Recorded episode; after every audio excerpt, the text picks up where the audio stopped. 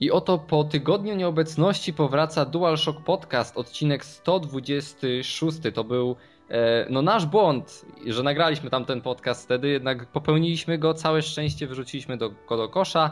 Dzisiaj jednak powracamy i to powracają te osoby, które w tamtym tygodniu ten podcast zepsuły, czyli ja, Bizon. Ja, Blady. No i dzisiaj będziemy, co ciekawe, mówić o tych tematach, które w tamtym tygodniu zepsuliśmy. Tylko dzisiaj postaramy się o nich powiedzieć e, krócej, zwięźlej, tak żeby ich nie zepsuć. I ruszymy sobie na koniec taki bardzo fajny temacik. Więc o czym dzisiaj będzie w podcaście? Powiemy o VGA, bardzo krótko powiemy o tym, czy jesteśmy zadowoleni z przyznanych nagród, czy nie. Powiemy o tym, jaka gra została wybrana grą dekady i omówimy tylko dwa trailery z całej imprezy, gdyż inne nie zrobiły na nas specjalnego wrażenia. Powiemy o Bioshock Infinite i Phantom Pain. A na koniec podcastu zrobimy sobie taki świąteczny event. Pogadamy sobie o grach, które dostaliśmy na gwiazdkę i które sprawiły, że no cieplej nam się na sercach zrobiło. Powspominamy sobie i zachęcamy Was, naszych słuchaczy, żebyście też w komentarzu do podcastu napisali o no, waszych grach, które dostaliście i które tak wryły wam się w pamięć o tych magicznych grach, które znaleźliście pod swoimi choinkami. Także zaczynajmy ten podcast.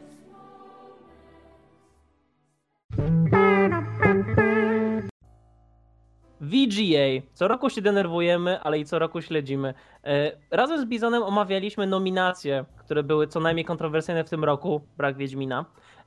I mieliśmy swoje jakby przewidywania, kto zbierze te tytuły najlepszej strzelanki, najlepszej grafiki, najlepszej gry. I co ciekawe, w bardzo, w bardzo wielu przypadkach się myliliśmy. Co więcej, jesteśmy pozytywnie zaskoczeni tym, jakie nagrody w tym roku przyznano. E, I teraz jakby pobieżnie przeskoczymy właśnie po tych głównych nagrodach, jakby zestawimy to z tym, co myśleliśmy, że się stanie, a się nie stało. Mhm, więc największe chyba zaskoczenie, czyli deweloper roku i gra roku Walking Dead i Telltale Games. Po prostu e, wielkie zdziwienie, ale z drugiej strony też wielki szacunek do komisji, która wybierała te gry, że potrafili powiedzieć nie, nie będziemy wybierać po raz kolejny jakiejś szałowej gry, która sprzedała się w milionowych nakładach, która była na Mountain Dew i na Doritos, tylko wybierzemy grę, która rzeczywiście na to zasługiwała, która wyłamuje się z większości stereotypów, które się tak naprawdę przewijają teraz w tym całym naszym y, growym świecie, tak? To są mi się wydaje, że Telltale Games oni nie robią gier genialnych, które yy, przełamują jakieś nie wiadomo jakie granice, które pokazują nam nowości w świecie gier. Oni robią po prostu bardzo dobre przygodówki i cieszę się niesamowicie z tego, że zostali w ten sposób docenieni. Bo może VGA to nie jest jakaś ogromna gala. To nie jest, jest ogromna, ona ale jest nie, mi chodzi... w świecie growym. Ale właśnie widzisz, my się zawsze śmiejemy, że to są takie, wiesz, takie trochę Oscary gier, nie? To są takie amerykańskie nagrody wybiera, wybierane przez e, no, amerykańskie jakieś stowarzyszenie, które Amerykanie pokazują, wiesz, teraz pokażemy wam Halo Reach i bierzcie to, to nie? To jest takie bardziej MTV Music Awards, czyli takie pełne właśnie celebrytów, wydarzenie, event dla nich, żeby się pochwalić, żeby poudawać, że to jest taki biznes na równi z filmowym, a to nie jest prawda, to jest e, lepszy biznes niż filmowy. Więc y, takie na siłę jakby do... Znaczy, lubię Samuela L. Jacksona, ale jakby samo jego... No to on jakby już nakreślił, jaki będzie klimat całego spotkania, tak? Ale wiesz, ja już pomijając te wszystkie gwiazdy, bo gdybyśmy się mieli o tym tak znowu rozgadać, to nie wiem, czy byśmy skończyli to dzisiaj, czy by wyszedł dobry podcast. Więc powiedzmy może, co jeszcze nas e, może zaskoczyło. Najlepsza gra na PS3, czyli Journey. Tak, ja jestem niesamowicie zachwycony tym. Grałem w The Journey i ono naprawdę było dla mnie przygodą. E, ja pozwoliłem tej grze, żeby mnie pochłonęła i fakt, że została doceniona, to jest naprawdę niesamowite, ale umieszczanie jej w ogóle w kategorii właśnie, że ona rywalizowała, nie wiem, z Assassin's Creed, Assassin's jeżeli Creed dobrze 3, pamiętam, no. Mhm. To, i wygrała, tak? W dzisiejszym świecie to, to jest naprawdę osiągnięcie i też nie wiem, na ile to nie jest PR-owy stand. Ja oczywiście też mówiliśmy właśnie przy ostatnim podcaście, że jakby nie było, tak mi się nie podoba, ponieważ gdyby wygrał Assassin's Creed, bym powiedział, ha, jak zwykle, przekupieni, a jak wygrywają Telltale Games, jak wygrywa e, Journey, to ja robię, ha, specjalnie, PR-owy stan, że niby się zrobili otwarci na Ale aż dziwne, nie? Bo y, takie małe gry niejako zgarniają takie wielkie nagrody nagle. Dzisiaj, znaczy dzisiaj, w tym roku.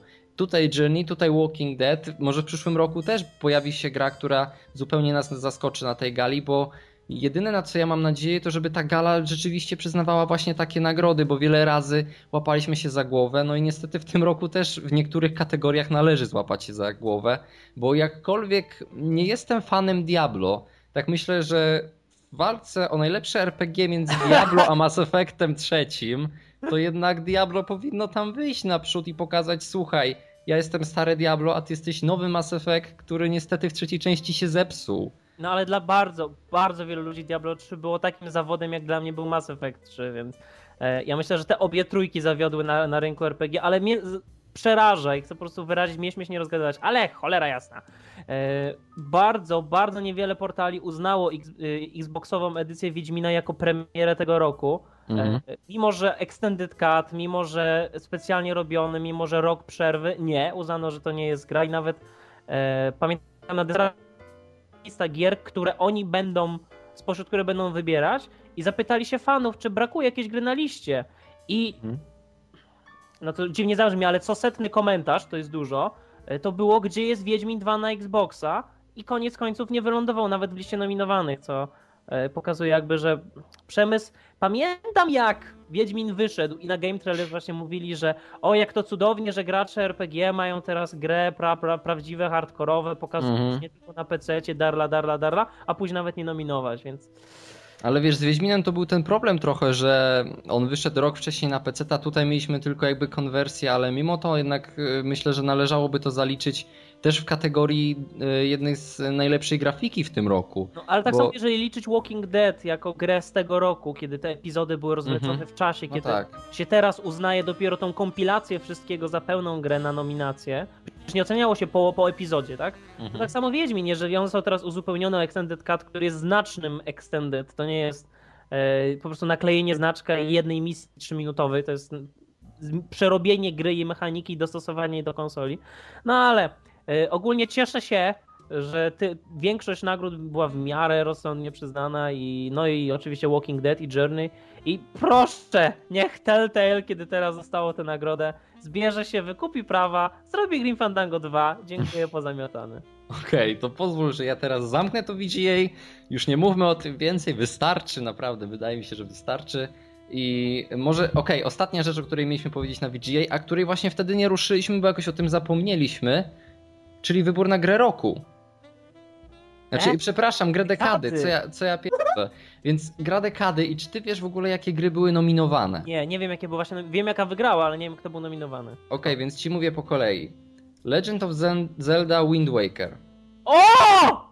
Był nominowany, naprawdę to, to również jest zaskoczenie, że ta Zelda, która jest uważana za tą jedną z... Za najlepszą, moim ale... zdaniem tak, za twoim zdaniem, ale pamiętaj jak została przyjęta przez ludzi. To była ta gra, która, wiesz, mieliśmy dostać poważnego, yy, poważny Legend of Zelda na GameCube, a nie dostaliśmy, nie? Ludzie byli naprawdę zawiedzeni, ale właśnie ta lista pokazuje naprawdę gry dekady, co mnie zadziwia, więc po Legend of Zelda World of Warcraft. Cokolwiek byśmy nie powiedzieli, słuchaj, cokolwiek byśmy nie powiedzieli, jakie byśmy mieli zdanie o World of Warcraft, to w tej dekadzie on rzeczywiście zarządził ja nie jestem graczem MMO i nigdy bym się tego nie dotknął, ale myślę, że należało podkreślić, że twór Blizzarda był ważny, naprawdę ważny w tym dziesięcioleciu. Następnie Shadow of the Colossus. O! I tutaj już naprawdę byłbym skłonny tą nagrodę przyznać. E, mhm. Next, Wii Sports. tutaj już nie bardzo, wiesz. Wii Sports jako sukces komercyjny, wiadomo, było dodawane do każdego Wii. Wii się sprzedało jak świeże bułeczki. E, ludzie je lubili, bo było proste i ciekawe, ale nie widzę tutaj tak naprawdę gry, gry dekady. E, next, Bioshock pierwszy. Portal. Mass Effect 2. A! Naprawdę, był nominowany. A ta lista się nie kończy. Red Dead Redemption. Ja znam twoje, twoją opinię na temat Red Deada. Ja żałuję, strasznie żałuję, że nie zrobili konwersji na PC, żeby mógł sobie sprawdzić. I dwie ostatnie gry. Batman Arkham City. City? A nie... O, jako no, gra dekady City? No, uznali, że chyba jest bardziej Aha, rozbudowane no tak, od Asylum, no, więc wiesz. No i ostatnia gra, czyli ta gra, która wygrała grę dekady, Half-Life 2. I szczerze, jeżeli byś powiedział mi nagle, czy Half-Life 2 według ciebie jest grą dekady i gdybym nie pomyślał o grach typu właśnie Shadow of the Colossus, to bez zastanowienia powiedziałbym ci, że tak. Ale patrząc na tą listę, naprawdę trudno mi by było z czegokolwiek tutaj wybrać. Jednak Half-Life 2 to jest chyba ten najbardziej sprawiedliwy wybór, bo dostaliśmy jako grę dekady grę, która naprawdę zrewolucjonizowała to wszystko, która pokazała jak należy tworzyć shootery, które mają coś więcej niż tylko idź i strzelaj. To naprawdę rozwijało się na każdym, na każdym etapie. Każdy przecież e, rozdział tej gry to było coś innego. Ja się cały czas zaskakiwałem. Ja w Half-Life'a drugiego zagrałem, żeby cię teraz nie skłamać, 6 lat po premierze, jeżeli się nie mylę i on mnie nadal zaskakiwał wiele bardziej niż wszystkie gry, w które grałem do tej pory. Ja naprawdę chylę czoła przed Valve i przed Half-Life'em drugim i wydaje mi się, że ta nagroda jest jak najbardziej zasłużona. E, myślę, że właśnie z takiego. Znaczy, właśnie to jest pytanie, czy wybierając grę dekady, myślisz o grze, która wpłynęła na cały gatunek, czy która wpłynęła na przemysł, czy o grze, która się. która utworzyła swoją własną niszę? Bo jeżeli, jeżeli chodzi o taką właśnie niszę, to na pewno, ale to na pewno Shadow of the Colossus, który pokazał, mhm. że gra może być sztuką poniekąd, bo Ico miało ten geniusz, ale dalej było grą. Ty czujesz, że to jest gra, bo ona miała platformę, ona miała dźwignię, e, ona miała przeciwników i bicie kijem po głowach. A jednak Shadow of the Colossus to było Ktoś może powiedzieć, że ono jest monotonne, ale ono jest samo sobie grą, tam wszystko jest grą. Tam jazda na koniu przez pustynię i patrzenie na żółwia jest piękne. grą. Mhm. E, jednak z takiego właśnie w skali wszechświata Half-Life zrobił więcej. I zrobił więcej niż robi teraz wiele gier, ponieważ miał odwagę wtedy e, wprowadzić właśnie tego typu narrację, wprowadzić te dzisiaj moim zdaniem za długie sekcje pojazdów. E, on miał mhm. odwagę właśnie wymieszać te zagadki logiczne, fizykę, e, też strzelanie, po prostu strzelanie, ale strzelanie, które było w jakiś sposób uzasadnione, bo miałeś cały klimat, miałeś te postacie, Dr. Breen! Przecież to było tak świetnie nakreślone wszystko. I ja myślę, że Half-Life rzeczywiście z tej listy, tak jakbym nie uwielbiał Wind Waker, który jest mm -hmm. moim zdaniem najlepszą Zeldą e, i mówienie, że ono, to jest najpoważniejsza Zelda. Tematy tam poruszane są najpoważniejsze i wielka szkoda, że styl graficzny, którego nie jestem gigantycznym fanem, chociaż też mi nie przeszkadza, e, odrzuciły właśnie, tak jak mówisz, wiele, wiele osób. Gdyby ta gra z tą swoją głębią, z postaciami z fabułą miała grafikę jak Twilight Princess, milordzie. -hmm na przykład to, że jest Mass Effect, on dla mnie może jest jedno z, no tak, grom dekady, bo Grim Fandango 98. E, mhm. E, może dla mnie jest grom, ale też wiem, że jest, jest uproszczony, jest po prostu próbą zrobienia shootera przez twórcę RPG. Mhm. On na wielu, wielu miejscach zawodzi, ale te jego plusy przyćmiewają praktycznie wszystkie minusy i jeżeli jest się kimś takim jak ty, to potrafi się przypnąć na to oko, ale ja nie potrafię się doszukać prawdziwego minusa w Half-Life drugim, tak naprawdę. On może jest... Yy rzeczywiście wydawało mi się, kiedy pierwszy raz go przechodziłem, że te sekcje pojazdowe są może za długie, ale drugie przejście już nie było w ogóle męczące w tych momentach i wydaje mi się, że drugie przejście miałem lepsze od pierwszego, bardziej czułem, wczułem się w klimat zacząłem zwracać uwagę bardziej na ten świat i na to, że sam świat w Half-Life drugim opowiada tą historię. W ogóle, no, ja naprawdę nie mam słów na to i dzisiaj e, bardzo ciężko mi by było wybrać ten taki swój top 3 gier, bo przez ostatnie, ja wiem, 2-3 lata zagrałem w tyle wspaniałych gier, że trudno by mi było stworzyć taki prawdziwy top, żeby później, kiedy już powiem co jest, żeby później nie walnąć się w łeb i nie powiedzieć Bizon, cholera, zapomniałeś jeszcze o tym i o tym, przecież to były takie genialne gry. I tam Half-Life 2 się świetnie wpisuje i myślę, że za to, co on zrobił, za rewolucję, jaką wprowadził z silnikiem Source'a też, on jest na wielu płaszczyznach do dziś niedościgniony i myślę, że tak naprawdę dopiero Half-Life 3, jeżeli będzie zrobiony z takim wielkim sercem, jak był zrobiony Half-Life 2, będzie mógł go prześcignąć, ale na no nasze dzieci dzień... dopiero zagrają, więc. na dziś dzień myślę, że Half-Life 2 to naprawdę jest świetny wybór i no po prostu gratuluję.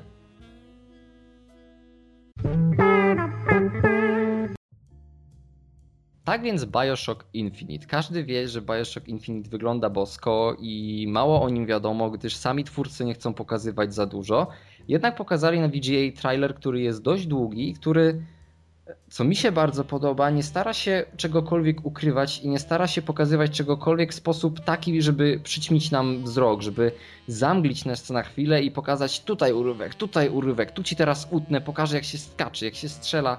Zamiast tego twórcy pokazują dwie spójne sekcje, które możemy sobie spokojnie obejrzeć, przeanalizować, dokładnie tak jak gdybyśmy my grali w tą grę. To się w dzisiejszych czasach nie zdarza i myślę, że za to trailer Bioshock Infinite dla mnie dostaje ogromny plus, bo e, ta pierwsza sekcja spokojna podoba mi się bardzo, podoba mi się klimat, podoba mi się oprawa graficzna, jednak to strzelanie jakoś już nie bardzo. Ta, ta druga sekcja jak, jakoś do mnie nie przemawia. Ja wiem, że e, w tej grze ogólnie klimat się cały czas zmienia na przestrzeni gry i do mnie akurat ten jeden moment jakoś nie przemawia, ale potrafię dojrzeć w tym coś więcej, tak? Potrafię właśnie dojrzeć coś, co było chociażby właśnie w tym Half-Life'ie drugim, że oni nie starają się specjalnie mydlić nam oczu, tylko pokazywać, słuchaj, masz tutaj tą grę, my ci ją nawet pokazujemy na tych yy, nagrodach VGA i ty nie musisz teraz oglądać dwuminutowego trailera, który pokaże ci urywki z różnych części gry. My pokażemy ci dwie spójne sekcje i ty je oceń, bo to jest, to jest materiał do twojej oceny. Czy ci się spodoba to, czy nie. Mi się akurat te dwie sekcje wybrane, jedna podoba, druga nie, ale wiem, że jako całość gra będzie świetna. Po prostu, nie wiem, no nie jak ty, Blady, uważasz. E, znaczy, dla mnie to był po prostu wspaniały trailer od początku do końca. E, I sam gameplay mi bardzo leży. E, oprócz oczywiście hitmarkerów, których nienawidzę. I uważam, że powinny zginąć, ponieważ odbierają klimat tego świata. No Jeżeli trafią. Się... W opcjach pewnie da się to wyłączyć jakoś, zazwyczaj się daje. No, zwłaszcza, że to jest wersja pre-alpha, więc jeszcze wszystko się może zmienić. Jednak właśnie fajnie, że zwróciłeś uwagę znowu, w sensie tak jak przed podcastem i w poprzednim podcaście, i tak jak zwracałeś, i już wtedy o tym rozmawialiśmy, że teraz właśnie trailery bardzo rzadko się spotyka w takim kształcie, jak ten, który pokazał Bioshock, ponieważ od czasu e, Assassin's Creed'a jedynki, to każdy trailer to jest tak jak właśnie mówisz, to jest zlepek idealnie wybranych albo cutscenek, albo jakieś quick time eventów, które po prostu mają człowieka nakręcić, a później kiedy odpalasz grę, to już wszystko widziałeś. Tutaj po prostu pokazali, jak ktoś naprawdę ogarnięty ogarnia Mhm. To jest po prostu przyjemne patrzeć na grę w ruchu, grę, której ci nikt nagle nie przerywa e, quick time eventami, a nawet jak, jeżeli są te quick time eventy, one są tak wplecione w ten gameplay, że to jest nie do uwierzenia. Pamiętam jak pojawił się jeden z pierwszych tych gameplay, w ogóle Bioshock Infinite chyba zaczął od gameplay trailera. Mhm. E, tak, ten naprawdę długa mhm. sekcja, kiedy jeszcze bez hada i bez niczego ten e, Booker się poruszał właśnie po tych, e, po, po tych latających platformach, tam jeździł na tych e, podwieszonych liniach, kolejkach i tak dalej. Ja wtedy mówiłem nie, Niemożliwe. Nie można tak wielu elementów filmowych wpleść płynnie w gameplay. To musi być ściema. Nie była, przynajmniej nie w takim stopniu, jak, jak mogłoby się wydawać, że będą to ograniczać, bo wiadomo, na przestrzeni lat oni musieli pewnie kolejne rzeczy jakby ograniczać swój... Ale dobry Boże, jak ta gra świetnie wygląda. E, dla mnie właśnie ta część fabularna po raz pierwszy naprawdę silnie przemawia. Rapture było świetnym miejscem do zadań, Rapture było swoim własnym bohaterem w grze, ale poprzednie Bioshocki nie uchwyciły mnie na tyle, żeby kupić pełną, pełną grę. Ja w demo jedynki grałem kilkanaście razy. To było jedno z pierwszych dem na Xboxie, które mieliłem do niemożliwości. Ale Infinite wygląda tak, że to, poproszę, to jest na pewno must buy dla mnie pierwszego dnia. Postaci, historia, otoczenie, aspekt religijny, aspekt kulturowy, aspekt rasizmu, sam design broni, świata, właśnie to połączenie, to jest tylko komiksowy, ale on jest jednocześnie tak tak żywy. To jest... No właśnie, bo to nie jest, y, to nie jest styl komiksowy na wzór Borderlands, mhm. albo to nie jest nawet ten wzór, który jest przyjęty w Dishonored. To tutaj wygląda rzeczywiście, pierwszy raz mam wrażenie, że obraz ożywa i to nie taki obraz malowany taką właśnie grubą krechą. W takich momentach chwytam się zaczęło i zaczynam żałować, że szybciej nie przyszła kolejna generacja konsol. Bo jak ja pomyślę, jak ta gra mogłaby wyglądać na PlayStation 4, ale naprawdę potrzebujesz czegoś więcej. Jak dla mnie ta oprawa. Tak. Jak dla mnie ta oprawa jest wystarczająca, naprawdę. Ja nie potrzebuję już lepszej grafiki w znaczy, grach, jeżeli co? jest tak stylizowana. Może nie grafika, ale ja zaczynam myśleć, czy oni na przykład nie musieli ograniczać ilości platform, czy oni nie musieli ograniczać ilości detali w chmurach, czy nie musieli ograniczać ilości detali w skyboxach. Wiesz, takie detale, ja właśnie, to one budują grę. Ja ja widzę tutaj, że to jest tak płynne, to jest cudowne, właśnie aż się miło na to patrzy dla mnie. E, ty mówisz, że gameplay ci nie odpowiada. To jest takie połączenie chaotycznego strzelania z jeżdżeniem, z strategicznym rozmieszczaniem jakichś tam zdolności tej Elizabeth, z zmienianiem broni i tak dalej. Mi to bardzo leży. Właśnie ten klimat takiego chaosu, który ty próbujesz osiąg- ogarnąć, który masz to poczucie przewagi, ale jednocześnie musisz się pilnować, żeby nie popełnić Ja większego wiem, ja, ale widzisz, ja nie lubię właśnie chaotycznych shooterów. Ja mam z tym ogromny problem, bo od zawsze jestem po prostu słaby w takie gry, no i nie mogę Ale nic to na jest- to poradzić. Obróć to w drugą stronę. Ile teraz mieliśmy cover shooterów? Gier, gdzie wchodzisz na arenę, wiesz, gdzie się pojawi przeciwnik, gdzie kusasz za osłoną i za... dopóki nie ląduje ci granat pod stopami, możesz sobie dowoli wybierać, przeładowywać, chować się, a tutaj jesteś w ciągłym ruchu i to jest dla mnie tak odświeżające, bo nawet Bioshock 1, on miał korytarzową naturę. Nawet jeżeli były to takie otwarte sekcje, to nadal on był Rapture, tak? To nadal były te tunele podwodne i ja myślę, że właśnie tam setting ułatwił stworzenie, a tutaj tutaj się dzieje tak wiele, tak wspaniale i tak chaotycznie, że a, coś cudownego, ale dla mnie Bioshock Infinite tak naprawdę to jest Elizabeth. To jest ona. Po prostu w tą grę trzeba zagrać dla niej i e, oglądałem wspaniały wywiad z Kenem Levin, gdzie on opowiadał o trudnościach pisania dla postaci uduchowionej, kiedy on sam nigdy nie miał żadnego takiego większego jakby doświadczenia religijnego w swoim życiu, e, ale właśnie opowiadał o Elizabeth, jak ona się rozwijała na przestrzeni właśnie tworzenia gry. Oni zawsze wiedzieli, że to będzie właśnie taka Damsel in Distress. Można zobaczyć ten pierwszy trailer gry, ten teaser trailer, kiedy ten ptak, kiedy Booker po prostu skacze do tego okna i ta Elizabeth jest porywana przez tego wielkiego ptaka. Mm. Ale, ale, kiedy oni zaczęli współpracować z e, tą panią, miałem sprawdzić, z tą panią, która podkłada głos za Elizabeth e, i odkryli jakby jej cały potencjał, jej asortyment, po prostu emocji, które potrafi wyrazić głosem. Oni zaczęli rozbudowywać rolę i momenty, które miały być tylko pokazówką albo jednorazowym jakby wydarzeniem, oni wprowadzili to jako element po prostu core gameplay gry. Właśnie jest powód, Mhm. dla, dlaczego Bioshock był tyle razy przekładany, dlaczego wycięli z niego multiplayer, bo oni tak bardzo go ciągle rozbudowują, bo im zależy. To nie jest gra robiona z metra cięta, która ma założenie, które trzeba zrealizować przed końcem roku, które trzeba tu spełnić, tu tyle na budżet, tyle na reklamę, go. Nie, to jest gra po prostu tworzona przez ludzi, którzy chcą, żeby ona była dopieszona w każdym calu. I to, ile uwagi oni poświęcają właśnie w tworzenie postaci Elizabeth, w to tworzenie jej relacji ze światem, w to, jakie my zaczynamy tworzyć relacje z nią, to jest niesamowite po prostu. I e, ja ci mówiłem właśnie, że bardzo mi jest ciężko grać w ICO i nie mogę do dziś przejść ICO, ponieważ nie potrafię zostawić Jordy samej. Nie potrafię Mhm. po prostu, bo to jest... Gra wymaga ode mnie czasem pobiegnięcia gdzieś, żeby tylko się rozejrzeć, tak, żeby choćby poznać rozkład levelu, a ja się boję to zrobić, bo zaraz ją coś porwie i tak dalej. Elizabeth sobie potrafi poradzić i potrafi skopać parę tyłków, więc y, jakby jest to usprawiedliwione fabularnie, gameplayowo, a ja uwielbiam właśnie, jeżeli gameplay idzie w parze fabułą, co na przykład nie jest w przypadku nowego Tomb Raidera. My wycięliśmy teraz rozmowę z jakby z naszego harmonogramu, ale nowy Tomb Raider pokazuje po prostu cały czas maltretowaną i bitą biedną Larę na pokazówkach, która ucina głowy i zabija ludzi strzałami na gameplayu, więc to zupełnie nie idzie w parze. A tutaj Mhm. to jest tak harmonia w chaosie.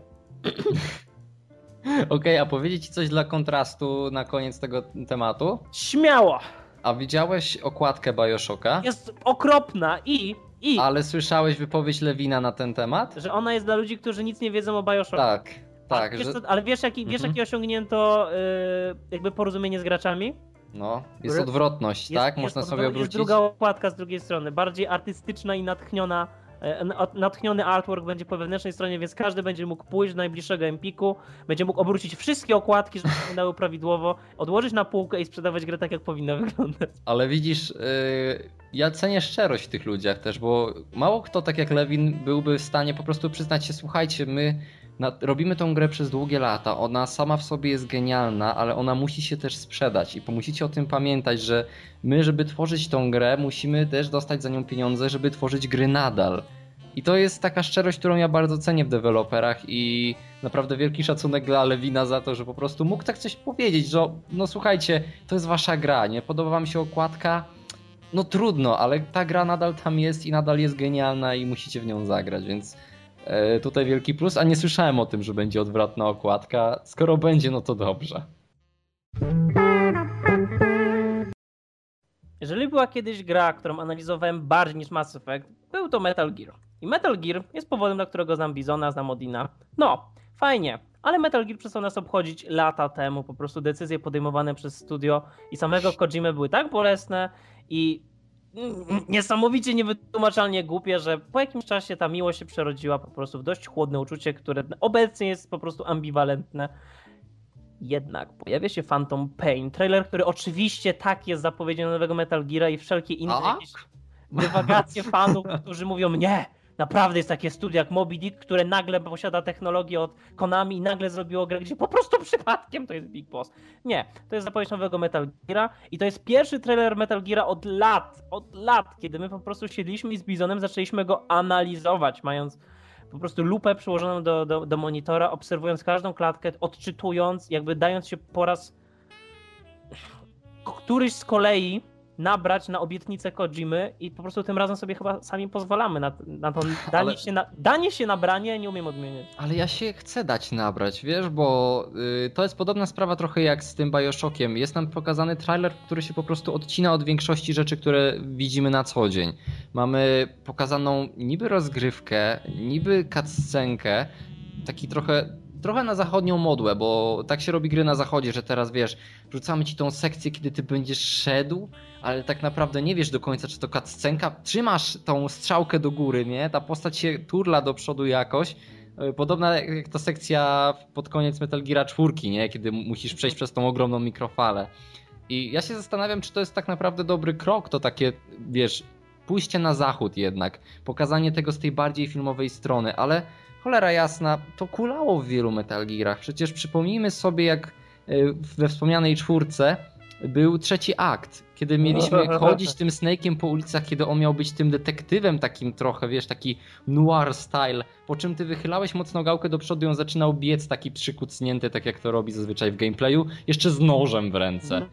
Dlatego ja myślę, że to jest jednak dobry krok, że oni pozwalają sobie na robienie takich sekcji bardziej filmowych z nowymi animacjami dostosowanymi do tego, jaki jest gameplay tak naprawdę. Bo wydaje mi się, że to jest gameplay. Po prostu pewnie trzymamy tą gałkę do przodu, żeby to robić, ale wygląda jak gameplay i wygląda naprawdę obłędnie.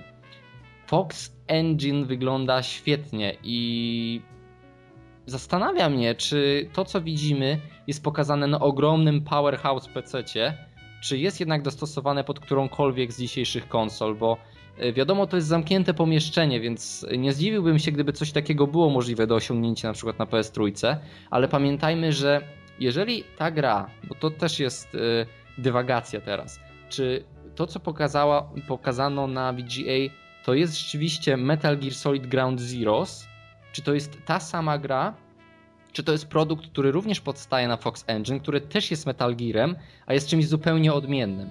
Jeżeli mam powiedzieć e, swoją własną opinię, to wydaje mi się, że po prostu to jest e, Ground Zeroes, po prostu ze zmienioną nazwą tylko po to, żeby narobić troszkę szumu i to nie będzie jakaś oddzielna gra. Więc yy, czy teraz w takim razie to jest ta gra, która będzie miała ten otwarty świat właśnie z taką grafiką? Mieliśmy ten trailer chyba na E3 czy gdzieś, gdzie pokazywano nam już otwarty niby świat tej gry i cholera, Blady, powiedz mi, czy, czy to jest możliwe, żeby te gry tak wyglądały teraz? Tak, ponieważ one wykorzystują 99,9% mocy obliczeniowej PlayStation 3. Ale to robi już Metal Gear 4, przecież on już się tak ciął w wielu miejscach. Nie mniej! E, wiesz co, zanim będziemy mówić o technikaliach, ja się chcę odnieść do tego elementu, który mówiłeś a propos pójścia na zachód.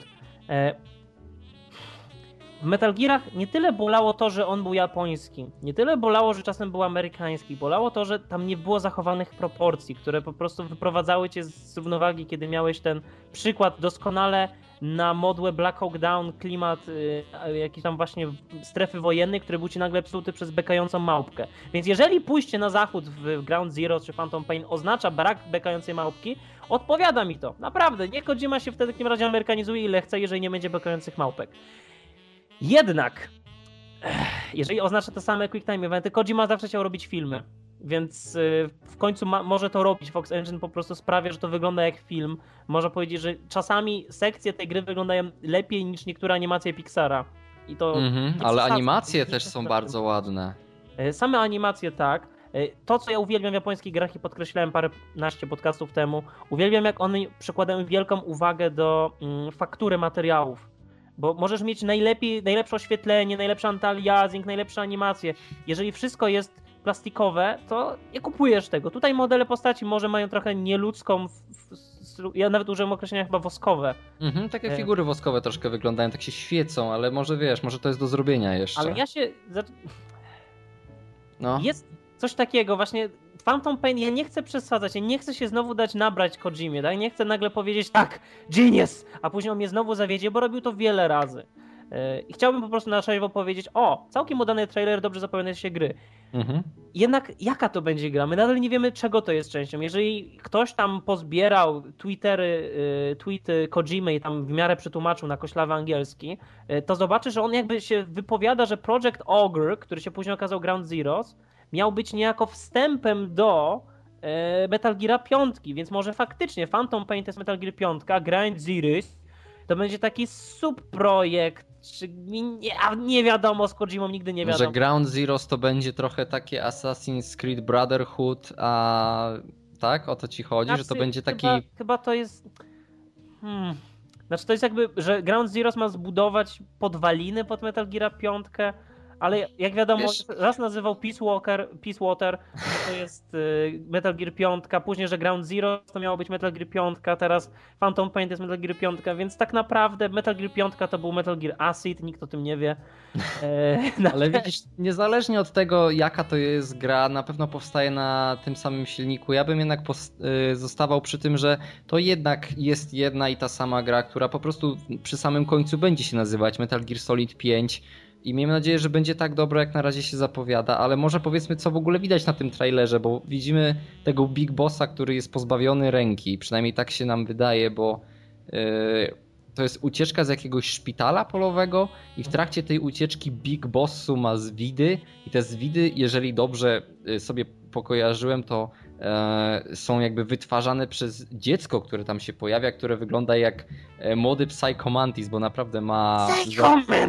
zarówno jeżeli tam się przypatrzysz, to on ma niby maskę gazową i ma taki płaszcz i pod koniec tego trailera praktycznie w ostatnich klatkach widać, że ta postać też lewituje nad leżącym Big Bossem, także um, zaczynam się bać, że to będzie naprawdę Psycho Mantis, że znowu Kojima zacznie mieszać w datach, znowu zacznie mieszać w genezie danych postaci, które przecież miały tak wspaniałą genezę, przecież Psycho Mantis, no jasna cholera.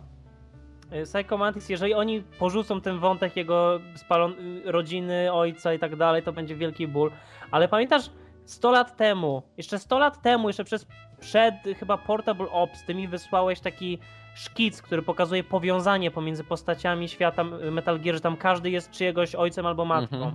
Mm -hmm. Jeżeli teraz się okaże, że to jest młody Psycho Mantis, to po prostu ta intryga gęstnieje. ilość powiązań pomiędzy postaciami jest niepotrzebna.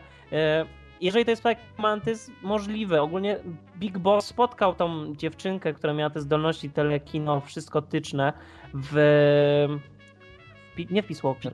W Portable Ops. Portable Ops. Także ten temat nie jest obcy Kojimie i możliwe, że to będzie, okaże się, że Psycho Mantis był częścią po prostu jakiegoś projektu, a ma tylko Znając Kojimę równie dobrze może być tak, że ta utrata ręki to jest też tylko zwid Big Bossa, mm -hmm, że on mhm, tak, tak. traci. Może się okazać, że ten szpital też... Ogólnie daty mnie strasznie bolą, ponieważ kiedy zobaczyliśmy ten gameplay pierwszy Ground Zeroes, to ja mhm. zobaczyłem tylko na hełm żołnierzy i powiedziałem, aha, MiG-2002, akcja się dzieje w współczesności. No ale później się patrzy na te hologramy, no to faktycznie przyszło. Ale później się patrzy na broń, cholera, jakoś tak zimnowojenne. Później się patrzy na mundury, cholera, coś nie tak. I teraz mamy ten szpital, który aż pachnie takimi Kuba, lata 60. Tylko, że Wielka Brytania, yy, znaczy flaga, to Kojima miesza i nigdy mu nie można ufać, więc ile w tym trailerze jest prawdą, a ile fikcją, no to jak zwykle zostaje dla fanów do interpretacji. Moja ulubiona interpretacja to jest tak, mi zwróciłeś uwagę na to, kogo reprezentuje ten płonący kolos, który go wizja ma Big Boss, jak e, ten wychodzi z windy. Mhm, to znaczy, bo to jest tak, ogólnie ta postać wygląda jak Volgin i to, to jest Volgin z rogami diabła. I co ciekawe, doszukałem się kolejnego detalu, to już znalazłem w internecie, że później tam jest wizja, jak pojawia się taki płonący jednorożec. I ten jednorożec jest również ujeżdżany przez tą postać, więc to jest mm. pewnie po prostu jakiś taki, taka mara, coś co Big Bossa prześladuje. No nie wiem jak to określić, ale e, koniec końców to może być bardzo fajna sekcja, która, wiesz, coś na zasadzie tych e, koszmarów, które były na przykład w Maxach Payne'ach, nie? że masz taką mhm. sekcję, która pokazuje ci jakieś rzeczy z twojej przeszłości, bo tam też gdzieś pojawiają się e, te białe płatki kwiatów, które widzieliśmy w trakcie walki z The Boss, więc wiesz, ja akurat takie rzeczy lubię i niech tego będzie jak najwięcej. Niech Kojima rzeczywiście zadba o to, żeby fani mieli na czym zawiesić oko, mieli do czego się uśmiechnąć, ale niech robi nową grę rzeczywiście. I tak jak ty mówiłeś, jeżeli chodzi o te czasy wydarzeń tak w, tym, e, w tym trailerze, e, ja już się doszukałem informacji o tym, że e, tam jest ten urywek, kiedy oni jadą samochodem, lecą jakieś Mhm. pigułki, że wnętrze samochodu wskazuje na okres lat gdzieś 70. Tak, ponieważ nie ma używanych samochodów. Ale wiesz, Każdy na- wymienia co roku. Każde wnętrze odzwierciedla, to jest jak kalendarz. okej, a co powiesz, że e, mapa w tej sali tam na samym początku pokazuje na przykład Cypr? E, piękne miejsce na wakacje, przystępne ceny i bardzo dobre jedzenie. Ale ja uwielbiam właśnie takie rzeczy. Ja się, im bardziej się w tym zagłębiam, tym więcej widzę tych powiązań i chcę wierzyć, że Kojima rzeczywiście tam gdzieś coś umieścił specjalnie dla nas, żebyśmy zatrzymali na tą jedną klatkę, bo powrócił mi ten taki trochę Mhm. Metal Gearowy hype, wiesz, że po prostu bierzesz trailer. Metal Geara, rozkładasz go na części pierwsze, na każdą klatkę, patrzysz jakie tam są rzeczy, czy te... W ogóle, wiesz, samo nawiązanie do tego, że e, kafelki w tym szpitalu są e, ośmiokątami. Tak? Tak. Milordzie! Ale właśnie wiesz- widzisz, to są nawiązania, które ja tak cenię w Metal Gearach, te detale. Dla mnie nawiązaniem nie jest to, że nagle, zobacz, to jest moja córka, tak? Że nagle się okazuje, że Naomi to jest córka paramedic. To nie jest nawiązanie, którego ja oczekuję. To jest właśnie to, że widzę heksagony na tym. No, jak, Mhm. Znaczy, ty widzisz heksagony jako kafelki. Takie właśnie małe rzeczy, które sprawiają, że ty sobie myślisz, Jezu, jak wspaniale, że znam tę serię od 15 lat. Ale pytanie właśnie, co my tak naprawdę widzimy? No bo, ale w ogóle wpadłem, aha, pomyśl, po, pomyśl, wiem jak się zakończy, już wiem za jakie jest zakończenie gry. No. Wiesz jak Kojima lubi nawiązywać do y, tematyki z poprzedniej części, nie? Jakoś Mhm. nawiązywać. Pamiętasz sekcję jak y, Solid Snake czołgał się przez promienie mikrofali we Tak, wnętrzu. Outer Heaven? Outer Heaven. Okaże się, że w główny zły w Phantom Pain łamany na Ground Zero, składany na y, Metal Gear 5 będzie miał tresowanego wieloryba i Snake będzie musiał wejść do jego wnętrzności i przyczołgać się przez układ trawienny, wspominając wszystkich swoich przyjaciół i Eve. I tak się zakończy gra. Myślałem, że ogromny, ostatecznie ogromny zły to będzie Metal Gear z ogromną mikrofalówką w środku. Nie, nie, nie, to będzie wieloryb. Mm. I to jest y, Metal y, Gear y, Orka. Metal Gear Dick. Mo Moby Dick, nie? Tak, tak. Nie, ale troszkę się zapędziliśmy. Colonel, what is Dick doing ale- here?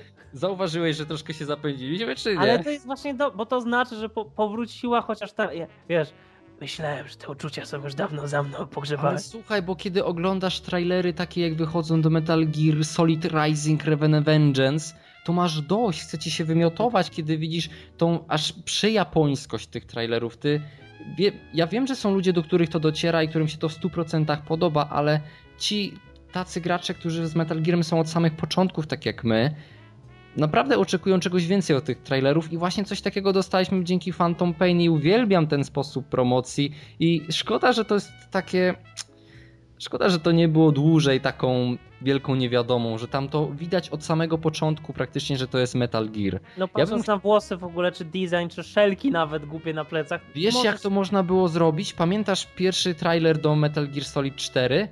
To nie jest FPS, to jest Pamiętam, MGS, pamiętam. kiedy na samym początku mieliśmy rzeczywiście widok z pierwszej osoby, tych żołnierzy, którzy się poruszają po tym właśnie mieście na Bliskim Wschodzie. Pamiętam. Niech by był taki trailer właśnie, który by w ogóle nie pokazywał, że to jest Metal Gear, a na przykład dwa miesiące później byłyby jakieś, nie wiem, ujęcia z innej strony, albo ten trailer z perspektywy Snake'a pokazany, wiesz, E, Bizon, wie, że to było 6 lat temu? ten trailer, tak, TGS 2004, Przepraszam, 2004 to było? 5, so, 5. TGS Nie 2000... mniej, milordzie, to 7-8 lat. Jezu, jesteśmy starzy.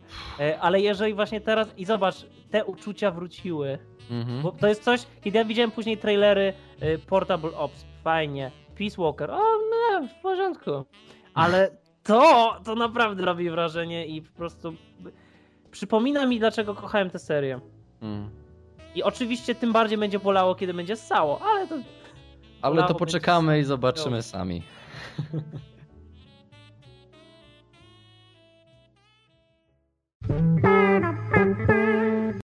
Dzyn, dzyn, dzyn. Czy słyszysz sanie Mikołaja, blady? nie leczę się.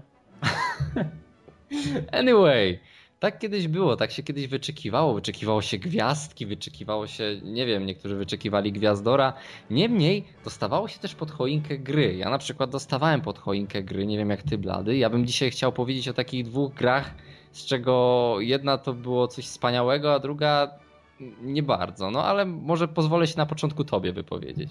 Znaczy u mnie w rodzinie był taki zwyczaj, czy tak się przyjęło, że nie daje się gier pod choinkę, bo to jest takie mało świąteczne, więc biorąc pod uwagę bliskość moich urodzin do gwiazdki, bywało tak, że właśnie na Boże Narodzenie dostawałem e, takie typowo rodzinne powiedzmy rzeczy, czy bezpieczne do otwarcia przy dziadkach, żeby nie było niepotrzebne komentarze na temat druzgocących psychikę brutalnych grach. No tak, e, tak. A, a dopiero później, tam 4 dni, czy tam ile ja tam mam, 8 dni później dostawałem prezent y, już growy, taki jak chciałem. Na prezent główny. Prezent główny. Ale jakby właśnie powiedziałeś mi o tym temacie, kiedy kup, robiłem zakupy świąteczne, czyli pizzę mrożoną Giuseppe, e, co przypomniało mi się właśnie ten, ta cała otoczka związana właśnie z, z czekaniem na gry, właśnie kiedy się wiedziało, że się dostanie, albo nie wiedziało co, ponieważ rodzice czasem postawili kombinować, tak tylko się pytali, czy masz Yy, na przykład, jakie to ostatnią gry tam miałeś? Tylko będą eliminacji, żeby sobie stworzyli w ogóle ten, te czasy, kiedy znikało ci twój odcinek CD Action, numer CD Action i się później widziało się u rodziców otwarty ten na, na, na stronie z sklepami wysyłkowymi, bo przecież nie było jak inaczej. To były czasy, ale jest jedna gra, którą dostałem yy, pod choinkę, którą dobrze pamiętam. Yy, jest to Adaś i Pirat Barnaba. Byłem naprawdę naprawdę małym brzdącem, kiedy dostałem tę grę. I pamiętam, że ona była w takim wyjątkowym pudełku. E, oczywiście to były czasy, kiedy gry były sprzedawane w kartonach. Mhm. I był w środku zegar, zegarek poszukiwacza. To był taki wielki, tłusty, ciężki zegarek elektroniczny, który był wodo i wstrząsoodporny dla dziecka wtedy nie było większego lansu na dzielni. Po prostu mieć taki zegarek. Jeszcze do tego gra, pamiętam jak ją przechodziłem i mój mały blady instynkt już wtedy się rodził. Ja wiedziałem, że ona jest za łatwa, bo ona była strasznie łatwa. I Ach, aż, aż mi się zrobiło teraz gorąco na same wspomnienie tego przeżycia, tego odpalania, ponieważ wtedy nie było gameplay, który ja widziałem wcześniej. Ja po prostu widziałem zapowiedź, trzy screeny w CD Action, napis fajna gra, niedługo na gwiazdkę. Rodzice mhm. to kupili, po prostu widzieli tą samą reklamę co ja. E, nie wiedziałem czego się spodziewać. Płytka do CD-ka, instalacja duża, 37 MB i jedziemy! O, co to za gra, panie? 37 MB? Adaś Pirat Barnaba chyba miał głos Piotra Franceskiego, ale mogę się mylić. E, niemniej to jest to przeżycie. Nie pamiętam tego, tak jakby moja pamięć nie pozwala mi. Są ludzie, którzy potrafią przytaczać rzeczy czy wydarzenia, które robili, e, nie wiem, tam rok, trzy, pięć temu. Ja pamiętam jakby samo przeżycie, czy otoczkę z tym związane i właśnie pamiętam, że otrzymanie tego Adasia z tym zegarkiem to było coś naprawdę niesamowitego i e, wyjątkowe wydarzenie. Ja mam takie bardzo, bardzo rodzinne święta i po prostu później, kiedy z kuzynkami po prostu się opowiadaliśmy, co kto dostał, ja wchodziłem w tym swoim zegarku, którego nigdy nie zdejmowałem praktycznie przez następne tam miesiące. To naprawdę było wyjątkowe, naprawdę. Okej, okay, to ja może powiem o tym takim. To jest gra, którą najlepiej pamiętam. Moment, kiedy dostałem ją w swoje łapy, to właśnie był prezent na święta. Jeżeli się nie mylę, to były pierwsze święta, kiedy miałem komputer. To było jakoś chyba 6 miesięcy po tym, jak zakupiłem komputer i nigdy w życiu nie wiedziałem, znaczy nigdy w życiu nie spotkałem się z grami prawdziwymi RPG. Naprawdę nigdy w życiu. I nagle mój chrzestny przywozi mi ogromne kartonowe pudło. Naprawdę ogromne, ciężkie jak 150. Icewind Dell, srebrna, srebrna edycja, jeżeli się nie mylę. Jeżeli to jest platynowa, to naprawdę strzelcie mnie w twarz, bo, bo to należy pamiętać. Mam to w szafce, nie chciało mi się iść i sprawdzić, jestem idiotą. Niemniej, ta edycja miała tak, Icewind Dale na dwóch płytach, do tego dodatek Heart of Winter, do tego dodatek Trials of the Lure Master, do tego, do każdej z tych gier była dołączona instrukcja. Do głównego Icewinda, jeżeli się nie mylę, instrukcja ma 200 stron. Do tego jeszcze jest bestiariusz, w którym masz opisane wszystkie stwory, które tam są. Do tego zarówno dodatek, jak i gra dostały kartę czarów, która jest naprawdę rozkładaną ogromną kartą, na której masz rozpisane wszystkie ikony i nazwy czarów, jakie masz w całej grze, zarówno dla magów, jak i dla kapłanów. Była też dołączona mapa i to, to taka, taka mała mapa, ale wiesz już już wtedy zawiesiłem to sobie na ścianę i tak patrzyłem na te wszystkie góry, które tam są, na te landy, nie? I wyobrażałem sobie, ile tam jeszcze będzie do przemierzenia. Ale sama gra, wiesz, pierwszy raz nie wiem, nie wiem czego się w ogóle po tym spodziewać, Ile nie? W tamtym roku dzie- 9 albo 10. Nice. I wyobraź sobie, że ona jest w całości po polsku, więc poradziłem sobie z instalacją, ale wiesz, samo to, że w ogóle mogłem wybrać, która ma być instalacja, czy pełna, nie? I tam pełna miała chyba ponad 1 giga, co było No straszne nie. dla, dla mojego 20-gigowego dysku. No ale zainstalowałem, odpalam i wiesz, 6 postaci do zrobienia. I wyobrażasz sobie, że ja wyciągnąłem tą instrukcję i nie mam pojęcia, jak rozdysponować im cechy. Czy on powinien mieć więcej zręczności, czy siły, czy inteligencji. I przeglądam naprawdę tą instrukcję i sprawdzam, co do czego jest. I naprawdę cały wieczór zajęło mi zrobienie drużyny. I jak dziś pamiętam, w drużynie miałem jednego paladyna, dwóch wojowników, jednego łowcę, jednego złodzieja i maga. Naprawdę, do dziś pamiętam. I kiedy już zrobiłem tą drużynę, kiedy już byłem zadowolony, to wtedy włącza się intro i głos Henryka Talara, który opowiada tą historię. Jasna cholera, do dzisiaj mam ciarek o tym myślę. Po prostu to intro z tym głosem, z tą doliną lodowego wichru. Jezus Maria, naprawdę. Takie rzeczy się pamięta, no widzisz, przez tyle lat. To było yy, 11 albo 10 lat temu. Ja to do dziś pamiętam. Naprawdę jakbym tam siedział nadal w tym pokoju i tworzył te postaci, przydzielał im wszystkie statystyki. A później to już wiadomo, ja, ja pamiętam, że to była pierwsza gra, od której naprawdę nie mogłem się oderwać. To były święta, przez które ja praktycznie nie odchodziłem od komputera i to był pierwszy raz, kiedy rodzice krzyczeli na mnie, żebym już naprawdę wyłączył komputer, bo to była chyba pierwsza, pierwsze moje posiedzenie, kiedy przekroczyłem granicę północy, jak grałem w jakąkolwiek grę, bo naprawdę tak byłem wciągnięty, tak, wiesz, mi się to wydawało, że to są prawie jak komandosi, nie, bo mam sześć osób, każda ma jakieś umiejętności, nie, dla mnie to było genialne i mimo, że to była naprawdę trudna gra dla dziecka, ja nie potrafiłem przejść przez jedne z pierwszych tam, e, z pierwszych wyzwań, które gra przede mną stawiała, to ja zaczynałem ją od nowa, tworzyłem nowe postaci i próbowałem znowu. To było świetne i naprawdę te przeżycia, które wiąże z Icewindem, to jest coś niesamowitego i właśnie to zawsze mi się będzie kojarzyło z tą jedyną grą na święta, którą tak, tak naprawdę dostałem, bo jest jeszcze druga gra, o tym powiem zaraz, ale Icewind to było coś wspaniałego i powiem Ci ciekawostkę, daj. ta gra śmigała w 640 rozdzielczości. Była naprawdę kosz, koszmarnie brzydka, już nawet jak na tamte czasy. I ja wiedziałem, bo instrukcja mi to powiedziała, że kiedy zainstaluję ten dodatek Heart of Winter, to będę mógł sobie ustawić kosmiczne rozdzielczości, naprawdę. Tylko bałem się, że kiedy go zainstaluję, to zepsują mi się savey. No. I musiałem naprawdę przechodzić Icewinda w takiej okropnej rozdzielczości, po czym okazało się, że mogłem po prostu zainstalować dodatek i walnąć sobie dwa razy większą. No wiesz, wtedy nie mogłeś wskoczyć w internet i sobie szybko No właśnie, więc to było takie. Znaczy, mogłeś, mogłeś napisać list do internetu Tak, z pytaniem Projektu. i później by ci przyszły, musiałbyś znaczek kupić i później by ci internet odpowiedział. Ja nie to co dzisiaj. Nie miałem internetu wtedy, ale wiesz, te, te wspomnienia są dalej żywe we mnie. Ale wiesz co, jeżeli człowiek tak młody grał w Icewindera, nap- sz- szacun, jak ci rodzice wzywali, nie wiedzieli, że wtedy się rodzi legenda. No. I teraz pomyśl, że dla ciebie to było coś zupełnie nowego, tak? To było przeżycie growe, mimo że ty grałeś już w gry, to dla ciebie to było coś zupełnie nowego. Zobacz, Mm. teraz przez to, że te gatunki się ze sobą tak przetapiają wzajemnie, to jeżeli ja dam starocia swojemu dziecku, a na pewno dam Mass Effecta, on będzie wiedział od, na wstępie, jak w to grać. To będzie, znaczy, z jednej strony to jest dobrze, ponieważ z takiej fabularnej perspektywy nie będzie musiał się uczyć mechaniki, więc będzie mógł się od razu jakby zanurzyć w świat gry, nie martwiąc się o to, co przeładowuje. Tak jesteś ale- pewny, że twoje dziecko będzie naprawdę potrafiło obsłużyć grę za pomocą pada albo klawiatury i myszy? To jesteś pozytywnie nastawiony.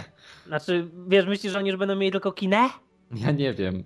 No dobra, kon- kontynuuj. To będzie, nie, to wtedy, jakbym teraz nie gardził, to ja będę miał dziecko hipstera, byle grało właśnie w te gry, co ja grałem. Niemniej, eee, Boże, dziecko hip... Jezus Maria. Nie, przestań. O, ja grałem w grę, gdzie nie się nie macha się tyłkiem. Jak to? Jak można grać bez Kinecta piątki? Nieważne. Eee, taki właśnie moment, kiedy siadasz do gry, jak jesteś dzieckiem, nic o niej nie wiesz i się jej uczysz. To, było naprawdę niesamowite. Teraz jest jedna gra, którą miałem dostać na gwiazdkę, o której chcę opowiedzieć. Gra, której nie dostałem nie dlatego, że to, nie wiem, się obudził właśnie jakiś dziwny instynkt u mojej mamy, że gry nie na święta. E, tylko jest to gra, która fizycznie miała przekładaną premierę i to było w tamtych czasach, kiedy nie było internetu, kiedy ja otwierałem no, każdy nowy e, numer CD Action, sprawdzając, czy już wyszedł Hokus Pokus, Różowa Pantera. Oho. Każdy numer sprawdzałem. Mama dzwoniła przynajmniej raz na dwa tygodnie. Nie, chyba nawet raz w tygodniu. Dzwoniła do e, CD Projekt Mhm. z oczywiście tego wydawnictwa, które tam można było zamawiać e, telefonicznie z, z tego katalogu, który był tam zawsze chyba na drugiej czy trzeciej stronie CD Action, bo oni wykupywali sobie najlepsze miejsce. I właśnie zawsze było, kiedy będzie premiera tego Hokus Pokus i że syn czeka, syn czeka. I oczywiście na gwiazdkę się nie robi. Miało, miałem mieć na urodziny. Mieli się zmieścić. Nie zmieścili się, koniec końców jakoś to wyszło w lutym. E, Niemniej myślałem o tym jako o grze gwiazdkowej, ponieważ to było tak przeze mnie odwlekane, to było tak wyczekiwane. Ja o tej grze wiedziałem tylko tyle, że jest to Różowa Pantera, którą uwielbiałem dzieckiem będąc i że jest Cezary Pazura, którego uwielbiałem dzieckiem będąc. Więc kiedy w końcu przyszedł ten Hokus Pokus Różowa Pantera, e, jak byłem mały, to było tak, że mama zwykle ze mną gra przez jakiś czas, żeby tam e, Właśnie to było bardzo fajne i dziękuję jej za to, że ona mi często pozwala grać w gry też dla starszych, powiedzmy, osób. E, Tylko, że zawsze rozmawialiśmy o tym, co się dzieje, że to jest fikcja i tak dalej, i ona też sama właśnie zawsze sprawdzała i tak dalej. Więc siedliśmy do tego Hokus Pokus i ona się naprawdę wciągnęła. E, I pamiętam właśnie, że siedzieliśmy i to są takie pierdoły, które się pamięta, tak? Ja mogę nie pamiętać, że mam spotkanie komisji parlamentarnej na 17.30 w której sali i że mam podcast na nagranie z Bizonem, ale pamiętam, że jedliśmy udka kurczaka z musztardą miodową, kamis, którą kupiliśmy pierwszy raz. Ta musztarda miodowa była naprawdę świetna tego kurczaka. I siedzieliśmy, po prostu graliśmy, to były te em, naprawdę, no wtedy dla mnie przezabawne teksty Pazury. Te piosenki, które tam śpiewała chyba Jeżowska i Kukulska. Jezu, to było takie przeżycie dla dziecka, po prostu siedzieć, grać sobie z rodzicami, wcinać kurczaka.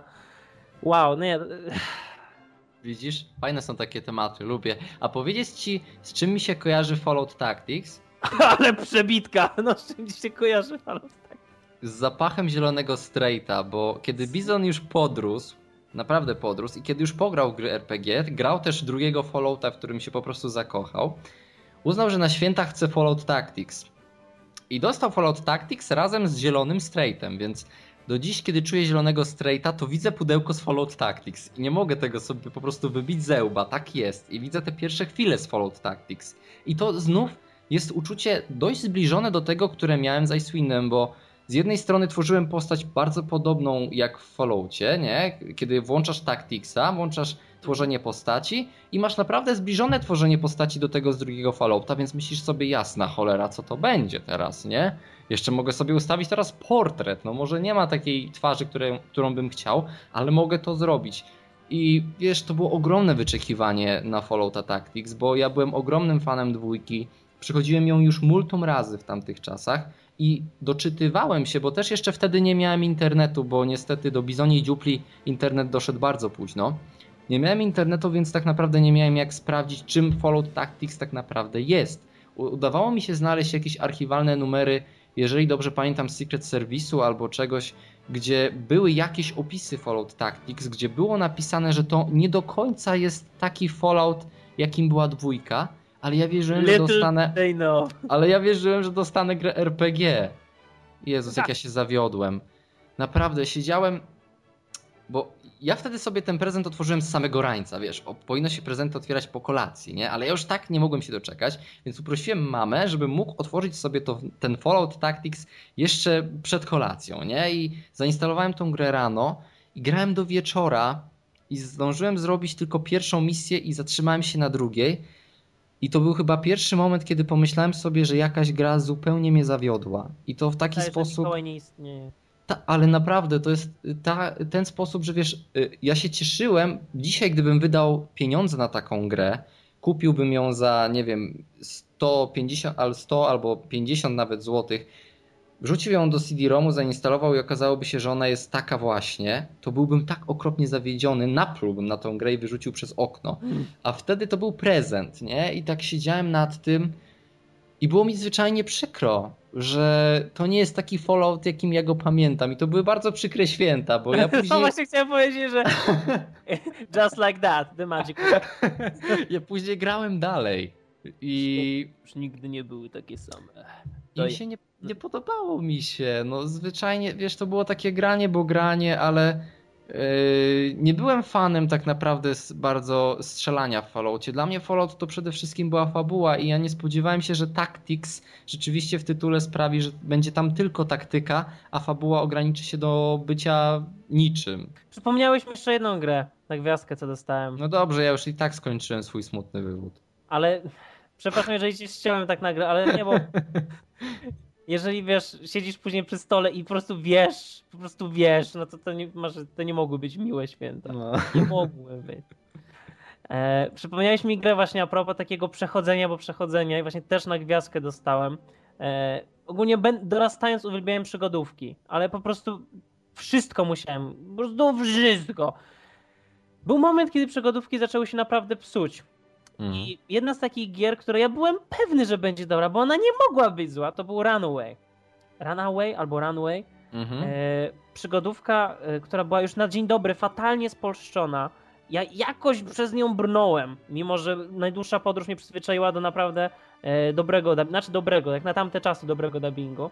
E, Runaway było naprawdę tragiczną grą i właśnie przypomniałeś mi to uczucie, że Cholera, no to jest prezent i tyle czekałem i przecież to jest przygodówka i niby ma wszystko to, co lubię i to, ale nie jest. I się tak zmuszasz i po prostu czujesz, że, że szkoda. I to jest ten moment właśnie, kiedy ucieka takie dziecinne, dziecinna naiwność i takie, taka niczym niezmącona radość życia i bodźce kolory, a wchodzi po prostu taka szara rzeczywistość, która później przeprowadza w Mass Effect 3 How Could You? No, to jest taki, wiesz, to jest ten moment, kiedy ty wiesz, że to jest prezent, ty na niego czekałeś i wydaje ci się, że powinien być świetny, i to jest ten pierwszy moment, kiedy tak naprawdę zdajesz sobie sprawę, że nie wszystko jest takie kolorowe, jak to jest napisane Ale na okładce. Ale okłamujesz, nie? Przez jakiś czas. Tak. Jeszcze starasz się wynaleźć, najlepsze jest to, że starasz się wynaleźć te pozytywy i starasz się oceniać ją jak najlepiej, ale najlepiej się na to patrzy z perspektywy czasu. Po prostu Fallout Tactics był zły. Znaczy, ja go ocenię jako taktyczny shooter. Może dzisiaj próbowałem w niego grać parę miesięcy temu i mnie znudził zwyczajnie, ale no dla takiego dzieciaka, którym ja byłem wtedy, który chciał po prostu kolejnego Fallouta, kolejnych tych genialnych postaci, genialnych dialogów, tych questów tak rozbudowanych, tak zabawnych i tak wiesz wciągających, dostał po prostu no, korytarzowy taktyczny shooter, który był słaby, no i to jest smutne. Ale czemu kończymy na takiej negatywnej... Bo już słyszałem takie zwolnienie w Bizonie. Kończymy na... Nie, nie możemy kończyć na negatywnej nucie, są święta e, niemal. E, klimat jest bardzo silnie odczuwalny, szczególnie o, u osób, które są już po drugiej stronie dwudziestki i po prostu nie czują świąt w ogóle. Niemniej, e, chyba będziemy życzyć jakichś może pozytywnych rzeczy na święta teraz naszym słuchaczom? No tak, ja bym Zapiszemy chciał... koniec, mimo że tego nie ja bym chciał życzyć wszystkiego najlepszego i właśnie takich no, wspaniałych prezentów pod choinkę. Być może ktoś dostanie gry. Ja nie sądzę, żebym dostał grę pod choinkę, bo... E, pra... dostaniesz. Nie, prawdę mówiąc, to teraz właśnie nadaję z nowego laptopa, więc e, nie sądzę, żeby coś jeszcze znalazło się pod moją choinką przez kolejne dwa lata. Ale mam nadzieję, że wy, drodzy słuchacze, ty, Blady, Odin, który nas słyszy, może Cialny, który nas słyszy i inni ludzie związani z podcastem, chociażby Aki, niech każdy dostanie wspaniały prezent taki, na jaki zasługuje niech to będą po prostu szczęśliwe i wesołe święta dla was wszystkich. Ja się oczywiście podpisuję pod życzeniami oczywiście wszystkiego najlepszego, świątecznego, klimatycznego. E, I dziękuję Ci, Bizon, za ten temat ostatni, bo dałeś szansę, żebym przemówił ludzkim głosem. O, widzisz, święta ci się zdarza. No,